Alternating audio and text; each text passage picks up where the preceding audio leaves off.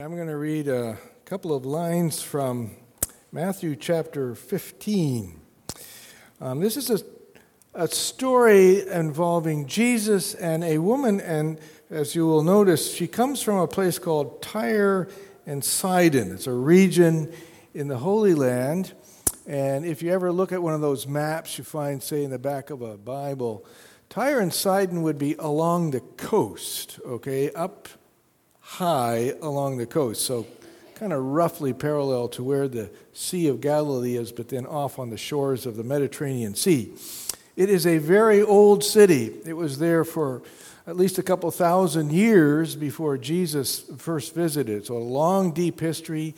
And it was at times a very powerful city and also the center of a very powerful uh, religious community, but not you know, the God of Abraham, Isaac, and Jacob, but a rival. And often um, trouble happened out of Syroph- uh, out of Tyre and Sidon.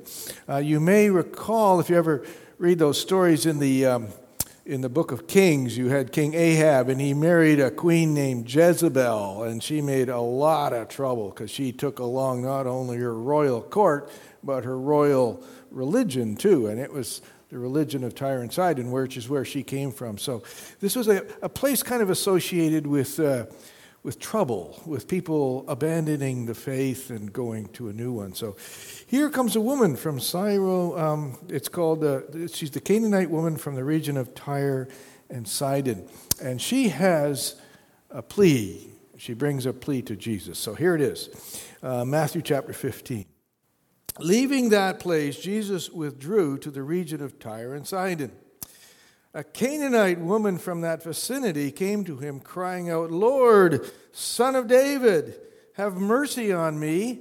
My daughter is demon possessed and suffering terribly.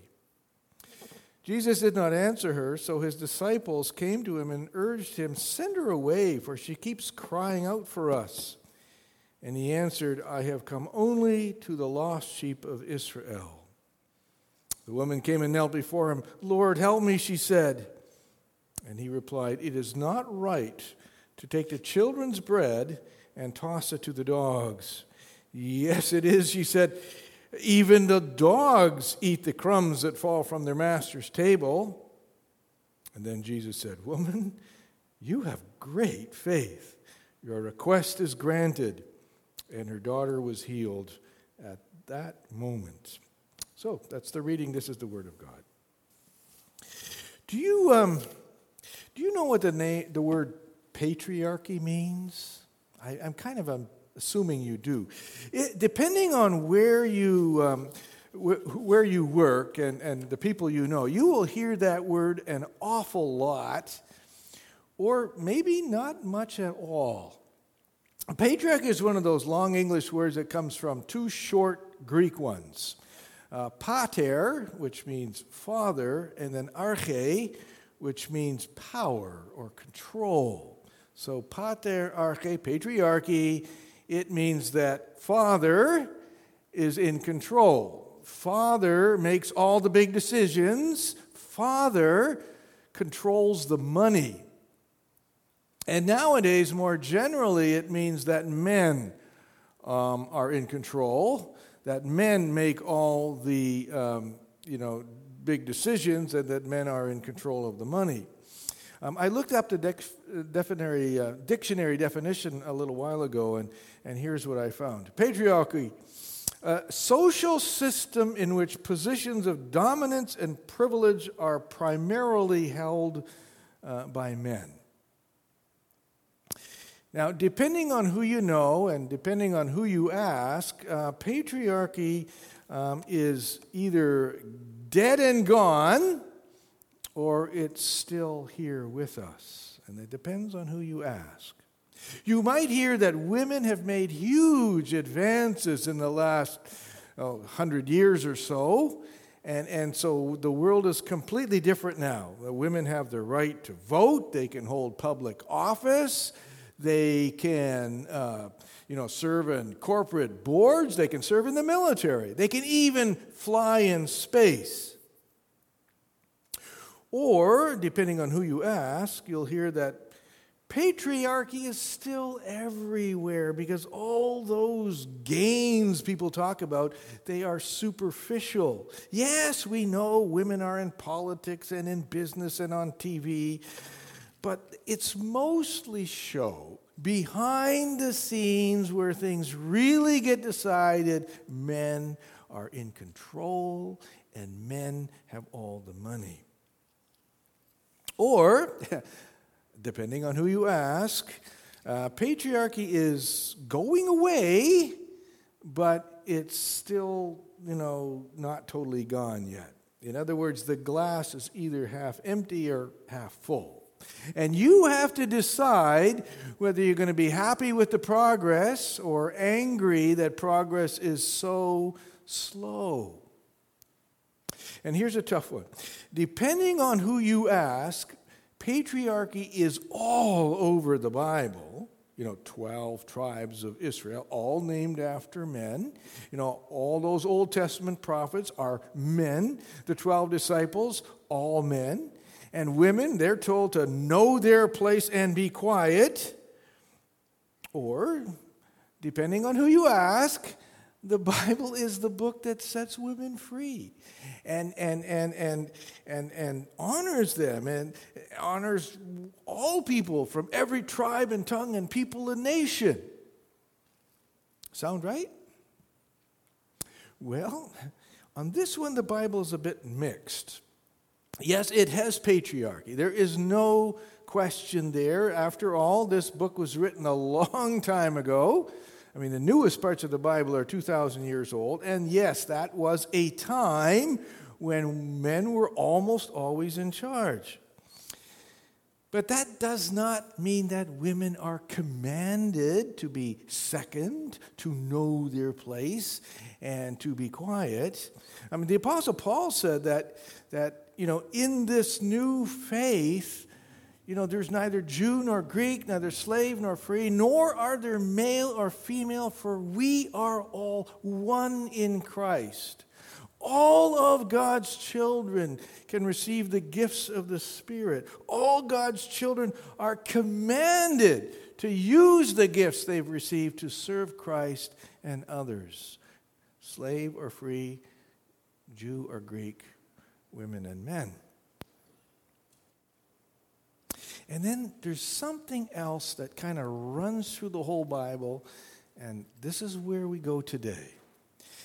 You can't help noticing as you read through those stories of the Bible that were in that patriarchal world, you can't help noticing this long line of women who had a way of making things happen. And not just women only, but other people that were sort of outside the system of power and control. I mean, they did not occupy positions of authority, they were not at the top of the organizational chart, but they got things done. And you could say they got things done by the sheer force of their personalities. Jesus once told a story, and we call it the, the, the parable of the persistent widow. It's in the, uh, in the Gospel of Luke. Now, this woman, this widow, she had no man to protect her, no husband, no father, no big brother with big muscles who can hurt you. No, she had no connection to people, to the right people. And in that time, she also had no widow's pension and no life insurance payout. So it all sounds really helpless, doesn't it? And yet, this widow had one thing that made all the difference persistence. She was as stubborn as a mule. You know, in Jesus' story, she was cheated in, in some way, she was robbed. And, and she goes to a judge and, and she says, Grant me justice against my adversary. And the problem here was, as Jesus tells the story. The problem is, this judge feared neither God nor cared what people thought. So he was not going to waste his time on some, some widow. I mean, work late for you? I mean, are you kidding? No, leave now. And when you go, close the door quietly. But that widow, she, she wasn't taking no for an answer. She came back again with her demand Give me justice. And, and when he refused, she came back again and again. She kept coming back to demand fair treatment. She was waiting for the judge first thing in the morning. She barged into the lunchroom. She wrecked his schedule. She followed him on the way home. She got on his nerves. She haunted his dreams until finally, as Jesus tells the story, finally he caved. And he said, Even though I don't fear God or care what people think, yet because this widow keeps bothering me, I will see that she gets justice. Now, I do not know where to, to put this widow on the organizational chart of people in charge. But no one is going to call her weak. She got things done. And they were good things, too. She did justice. And, and she wasn't the only one. You can read through the Bible and you can put together a whole list of candidates for the Women of Power Award.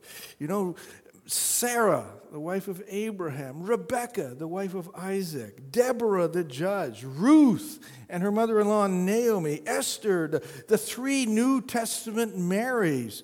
I mean, none of these women held high office, and none of them were helpless either.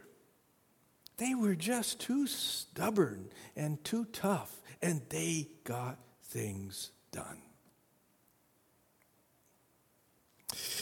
Well, now let's look at this woman in our reading. Uh, she came to Jesus and she asked for help. She said, You know, my daughter is, is demon possessed and suffering terribly. Now, in that New Testament period, uh, when people were called demon possessed, that, that kind of presented symptoms that we, we, could, we could recognize today. I mean, in, in, in some cases, it could look like a, a severe, uh, untreated uh, mental illness. You know, a patient would howl and scream and tear their clothes, and it'd be a danger to themselves or a danger to others. In other cases, and they're reported in the New Testament too, um, the, the, the demon possessed person would be blind or unable to speak. That was also called a, a thing of the demons. Now, we do not know what this daughter suffered, but we do know that she suffered terribly. And like any good mother, she came to the place where she could get help. She said, Jesus, help me. My daughter suffers terribly. Now, the main part of the story we just read, the main part is this conversation, a kind of three way conversation between three parties, between uh, the woman, between and Jesus' disciples, and, and Jesus himself. And it can be a kind of confusing thing when you read it. it. It sounds like people are talking past each other, but by the time you get to the end, it becomes clear. And if you go by, you know, the pattern of the Bible, it looks kind of familiar too, because a person with no position of power, she gets things done. So the woman calls for help again and again, and the disciples say, just send her away. She keeps crying after us. I mean, for the disciples, this woman was a a, pest and a nuisance, and she doesn't matter anyways. Why should she matter? I mean, after all, she is a Canaanite. She comes from the region of Tyre and Sidon. She's one of those people who lived there before people of Israel came into the land and conquered it. And, and, before then, those Canaanites, they had their own gods and they worshiped their own, to follow their own religion. And then after Israel entered the land and after they conquered it, then those Canaanites, they kept their gods. And those Canaanite gods became a headache and a, and a temptation that kept stealing God's people away from the one true faith. And she's one of them. Send her away. And then Jesus says something sort of curious. He said, I, I was sent only to the lost sheep of Israel. Now, he might be saying that to the disciples, he might be saying that to the woman, but either way, it kind of says this shepherd takes care of his, his sheep only, which says to the woman, I'm here for my sheep. I'm here for my people, not, not for you. You, you are not on my pastoral care list. But, but the woman pleads again, Lord, help me. And, and then Jesus says something that sounds even more cold and, and unfeeling. He says, It is not right to take the children's bread and toss it to the dogs. And it's like, ouch. And then we have the best line in the story. The Canaanite woman says, Yes, Lord, but even the dogs eat the crumbs that fall from the master's table. Now, this is a mother talking. She has fed children at the table. And she knows what happens when you're feeding the little ones at the table. It gets messy. And you know who else knows that? The dog knows that. The family dog is an expert on food falling from the table. And that's why he's always around at meal times and usually parked by the chair of the messiest eater in the family. Been there, done that. So there's something really fascinating going on here.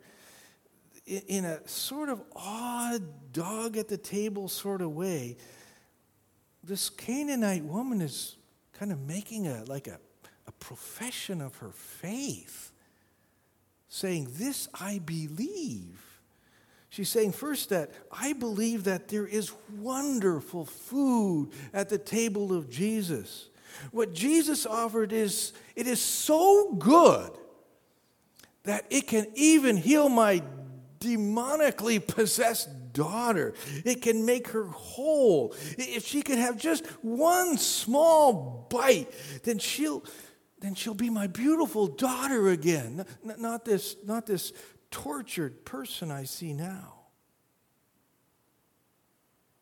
And then, second, the Canaanite woman is saying that, that there's plenty of food at this table, there's an abundance, there's more than enough for, for everyone. It's, it's like one of those one of those restaurants, you know, where the food is fantastic. And, and, the paying customers are sitting in these very comfortable booths under soft lights, and they eat as much as they want and often too much. And meanwhile, in the back, behind the swinging doors, there's more than they can sell. And so the extra goes to people who can't pay. There are such places. And the Canaanite woman knows that. And if the dogs can have the scraps, then why not my daughter?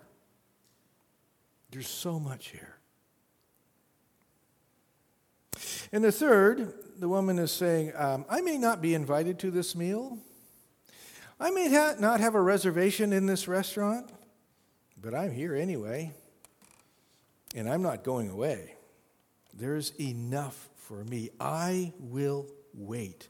I will wait like a dog waits at the table close to the messiest eater in the family. Something's going to come my way. You know, it's fascinating that, that this Canaanite woman had a, had a kind of understanding without even knowing it in, in detail, but she had a kind of understanding into the deeper purposes of God. The, the conventional thinking at that time was that the Messiah, the Christ, would, would come for the people of Israel and restore their kingdom to its glory, its old glory, and that he would bless the sons and daughters and the descendants of Abraham, Isaac, and Jacob. Now, the Canaanite woman understood that, yes, but she hoped that other people would also be blessed in that unfolding. And actually, that turns out to be the big story of our New Testament. It's the message we hear over and over and over that God's grace and favor are not just for His own, but for every tribe and tongue and people and nation on the earth. This, this cagey, wily, smarter than you think, that Canaanite woman, she knew the plans of God better than the experts. And Jesus knew what to call that. He, he, there's almost something like awe in his voice. He says, Woman, you have great faith. Your request is granted, and you are welcome.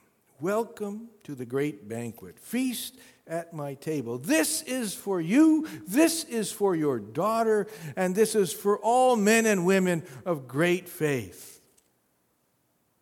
So here we have it a mother with no official position, no social status, probably no money, but she knows where the rich people live. And for her, Jesus is rich in his own very special, very special way. Because he's rich in a way that really matters, so much more than the sugary comfort foods of the world. No, with Jesus, just drink his water and you will never thirst again. Eat his food and your deepest hungers will be satisfied. And, and, and, and if Jesus feeds his own people more than they need, then there will obviously be extra for me. She's counting on it, and I can imagine her looking at Jesus with that sly smile and a wink in her eye and says, Jesus, I know your food is so good and you are so rich. You can feed whole armies with your leftovers. So, how about my daughter? She could use some too. So, this is another example of the power of the powerless, the strength of the weak. It's one of those upside down things, and you hear it so many times in the Bible. In the kingdom of Jesus, the first will be last, and the last will be first. The greatest must become the servant, and the servant will be lifted up. Adults have to become like children. It's all backwards and upside down, and it's exactly the way it's supposed to be. It's like Jesus takes our organizational flow charts, you know, with one person in the box on the top of the chart, and then a couple of people branching down underneath into their power boxes, and then below them another row of people off of each of those boxes into their power boxes, and in the end, you get this kind of upside down tree of power arrangements, an organizational chart. And Jesus says, well, sure, if if it's important to you, okay. But what you really need is faith and hope and love. But it has to be a sure faith and a constant hope and a stubborn love. And it has to be born out of the Spirit of Jesus. That's that's what you really need. You know, years after Jesus, um, during the Reformation, the, the great reformer, Martin Luther, he pushed an idea that he called the priesthood of all believers. Now, the common idea in his time was that God's grace came only through the work of, of, of like church officials, through the priesthood. Okay, so if you wanted to live in grace, you had to be baptized by a church official. If you committed a serious sin and you wanted forgiveness, you had to confess to a church official so that he could officially absolve you. And when you died, you had to be properly blessed and buried by the church so that you could rest in peace. So the grace of God came through this official hierarchical system. And that was the common thinking at the time. And Luther rebelled against that. He said, Every man is a priest, every woman is a priest. We have a priesthood, a priesthood of all believers. Anyone can ask God for forgiveness, anyone can plead for his grace, and anyone can expect it too, directly from heaven, without some official middleman, you know, you know, taking a commission. But by grace you are saved through faith, through faith alone, and that is enough. Well, I have to think that this wily Canaanite mother would make a very good Lutheran. She dared to take matters into her own hands and approach Jesus by herself. And what did Jesus say? He said, Woman, you have great faith. Now, you and I, we have that same permission. We're allowed. We're allowed to ask Him for grace and forgiveness, for a new beginning and a new life. So, you can do it. Will you do it? Will you come to Him and say, Lord, I need your grace? and that peace that passes all understanding, and the love that is beyond all knowledge. I ask you, Lord, and trust that you will receive, that I will receive from the abundance of your house. Let's pray together. Dear Lord, we see someone who dared to believe that grace was available to her. And Lord, in that weakness, she was so strong. In that powerlessness, she was so mighty. Oh Lord, give us that trust, that faith, that great faith. In Jesus' name we pray. Amen.